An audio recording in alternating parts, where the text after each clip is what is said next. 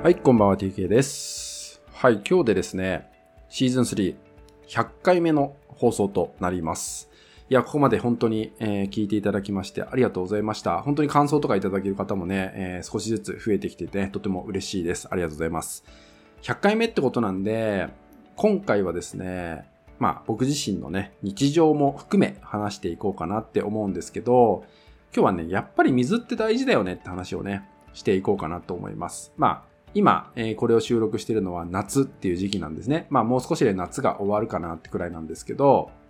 まだまだ暑い日がね、続いてるわけです。でそれによってお水を飲む機会っていうのも増えてくるんですけど、まあ、これがね、秋になって冬になっていくと、どうしても水分を取るってことが少なくなっていくんじゃないかなって思うんですけど、やっぱりそんな中で水分を取るっていう意味でも、っぱり純粋なお水って本当大事だなっていうのを改めて僕も体感したなっていうのをね、えーこの夏受け取ってます。で、水ってやっぱ2リットル飲むといいんですね。1日少なくても2リットル飲むとよくて、本当は3リットルって言われてますよね。なんでかっていうと、僕たちの体内にある水分循環っていうのは、約2.8リットルぐらいっていうのが外に出るって言われるんですね。まあ、汗だったりとかトイレだったりとかで出てくるってことなんですよ。で、だいたい1リットル弱っていうのは、例えば食べ物だったりとか、1日普通に生活してても取れてくんだけど、プラスアルファ意識して飲むのが約2リットルで3リットルぐらいって言われてる。だから水を2リットル飲むといいよって言われてるのはそういうことだったりするんですよね。なので、やっぱ意識的にお水を取り入れるっていうのは本当大事だなと思うんですけど、これなんで改めて僕も自分の体でやってみようかなと思ったかっていうと、もちろん水分取れてなかったかなっていうのも一つなんですけど、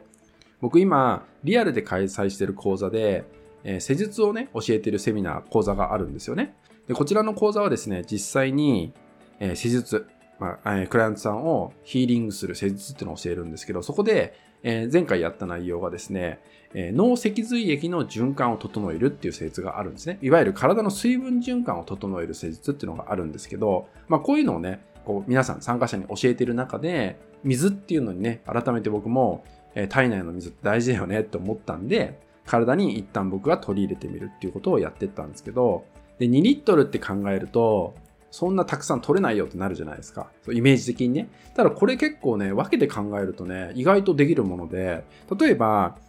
500ミリのペットボトル、お水のペットボトルありますよね。そう。これを4本でいいってことなんですけど、例えば午前中にその1本を消化する。つまり500を取るってことですね。で、お昼の時間、昼食。昼食の時間にそれをまた500取る。そして、お昼から、まあ、夕飯までの間にまた1本取る。これで1.5リットルってことですよね。あとは夕食の後から寝る前までに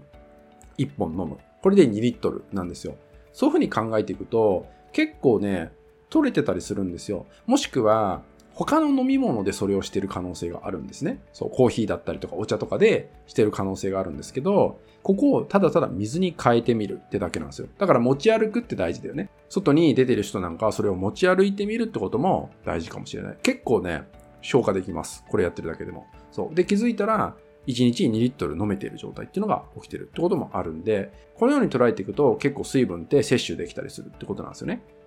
で、これをすると、まあ僕自身もどんな変化が改めて起きてきたかっていうと、まあ以前も結構水を僕は飲む方なんですね。1日多分僕5リットルから8リットルぐらい飲むんで、本当は。だけど改めて水っていうのに本当に100%切り替えてやってみた結果、何かっていうと、最初って若干むくむんですね。むくむんだけど、その後、スッと水が抜けるような感じがして、例えば顔が若干ちっちゃくなったりとか、代謝が上がったりとかってするんですね。もちろん最初はそうむくんだり、トイレ近くなったりっていう反応が起きるんだけど、それがだんだんなくなってきます。この時に入れ替わりっていうのが起きたっていうのがわかるんですね、体にとって。そう。そういうのがまず受け取れるようになってきたりとか、あとは、なんか慢性的な症状、例えば腰痛とか肩こりみたいな鈍痛のあるものっていうのが、若干軽減してきたりとか、あとは体の関節の動きが滑らかになったりとか、もっと言うと、頭の中がすごくクリアになるっていうのも体感できます。そう。これなんでかっていうと、やっぱり脳、頭っていうのも水で包まれてるわけですよね。つまり、そこに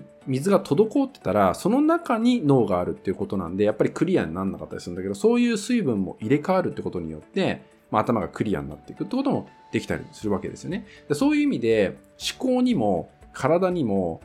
かなりプラスの影響が出てくるっていうのもあるんで、最初は確かに飲む、水を飲むんだって行為が慣れてない人は本当に苦だったりするんだけど、今みたいに午前、お昼、えー、お昼から夕方、夕方から寝る前って分けると、意外とできちゃったりとかするんで、まあぜひね、やっていただけたらいいかなと思うので、まあちょっとした、えー、なんとなく飲んじゃってる水分をお水に変えて、純粋なお水に変えてあげるだけで全然変わるかなと思うので、まあちょっと今日はね、僕の日常の体感も踏まえてですね、ぜひあなたにも取り入れてほしい。何より体調とメンタル安定してくるんでね、ぜひやっていただけたらなと思います。はい、引き続きですね、LINE 登録、メルマガ登録で特典をプレゼントしております。そちらもご登録いただけると嬉しいです。それでは本日は以上になります。最後までご視聴いただきましてありがとうございました。